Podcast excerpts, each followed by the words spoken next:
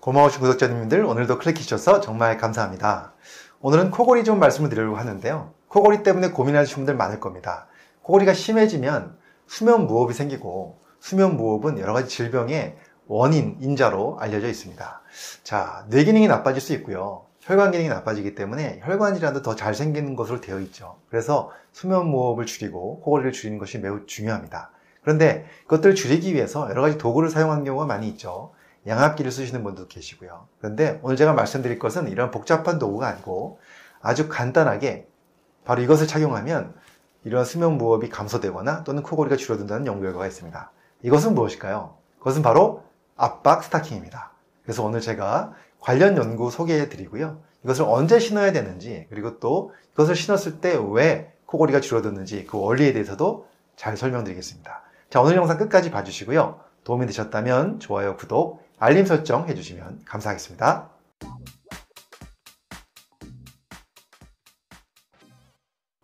안녕하세요. 교육을 전공한 교육하는 의사 가정의학과 전문의 이동환입니다. 2015년 수면의학 저널에 아주 재미있는 연구 하나 실렸습니다. 토론토 대학에서 연구한 건데요.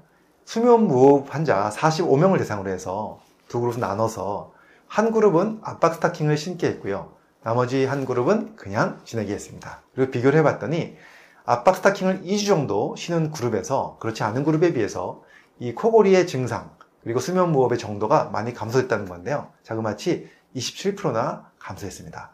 이 증상이 아주 심했던 이러한 그 분들이 중등도 증상으로 낮춰졌다고 얘기를 하고 있습니다. 그와 함께 또 하나 연구가 있었는데요. 프랑스에서도 일주일간 압박 스타킹을 신게 하고 나니까 수면 무호흡의 발생 횟수가 36%나 감소했다고 알려져 있습니다. 그와 함께 또 재미있는 자료가 하나 있는데요. 두경부로 가는, 그러니까 머리와 목 쪽으로 가는 그 혈액량이 잠자는 동안에 약 62%까지 감소한 것을 확인할 수가 있었습니다. 자, 바로 이것이 이 압박 스타킹을 신었을 때 원리인데요. 자, 압박 스타킹을 뭐 언제 신었을 것이냐? 자, 자는 동안에 신는 것이 아니고요. 바로 낮에 활동할 때, 낮 시간에 압박 스타킹을 신게 했고, 자는 동안에는 압박 스타킹을 신지 않고 잠을 자게 했던 것입니다.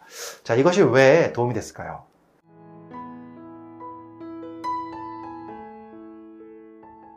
우리가 낮에 서 있거나 앉아 있으면서 하체 쪽으로 피가 쏠리게 되죠. 그러다 보면 혈액순환이 잘 안 되게 되고요.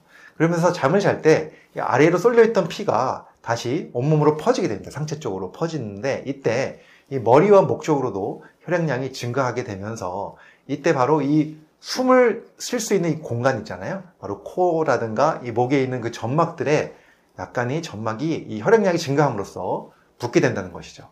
이것 때문에 코골이가 더 증상이 악화될 수 있다는 겁니다. 그래서 낮에 이 압박 스타킹을 신고 있으면요. 피가 아래로 쏠리는 것을 방지할 수 있습니다. 그렇기 때문에 밤에 누웠을 때 이렇게 머리로 올라가는 그 혈액량이 많이 줄어들었다는 겁니다. 그래서 이것 때문에 우리가 코골이가 줄어들었다고 이야기를 하고 있습니다.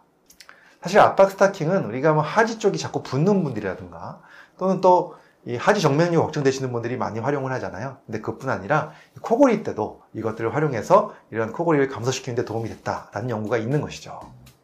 자, 오늘은 제가 이 압박 스타킹을 낮에 신는 것만으로도 잠잘 때 코골이 감소될 수 있다는 연구들을 말씀드렸습니다. 자, 흥미로운 연구인데요. 우리 구독자님들도 한번 잘 활용해 보셔가지고 더 건강하신 여러분 되셨으면 좋겠습니다. 감사합니다.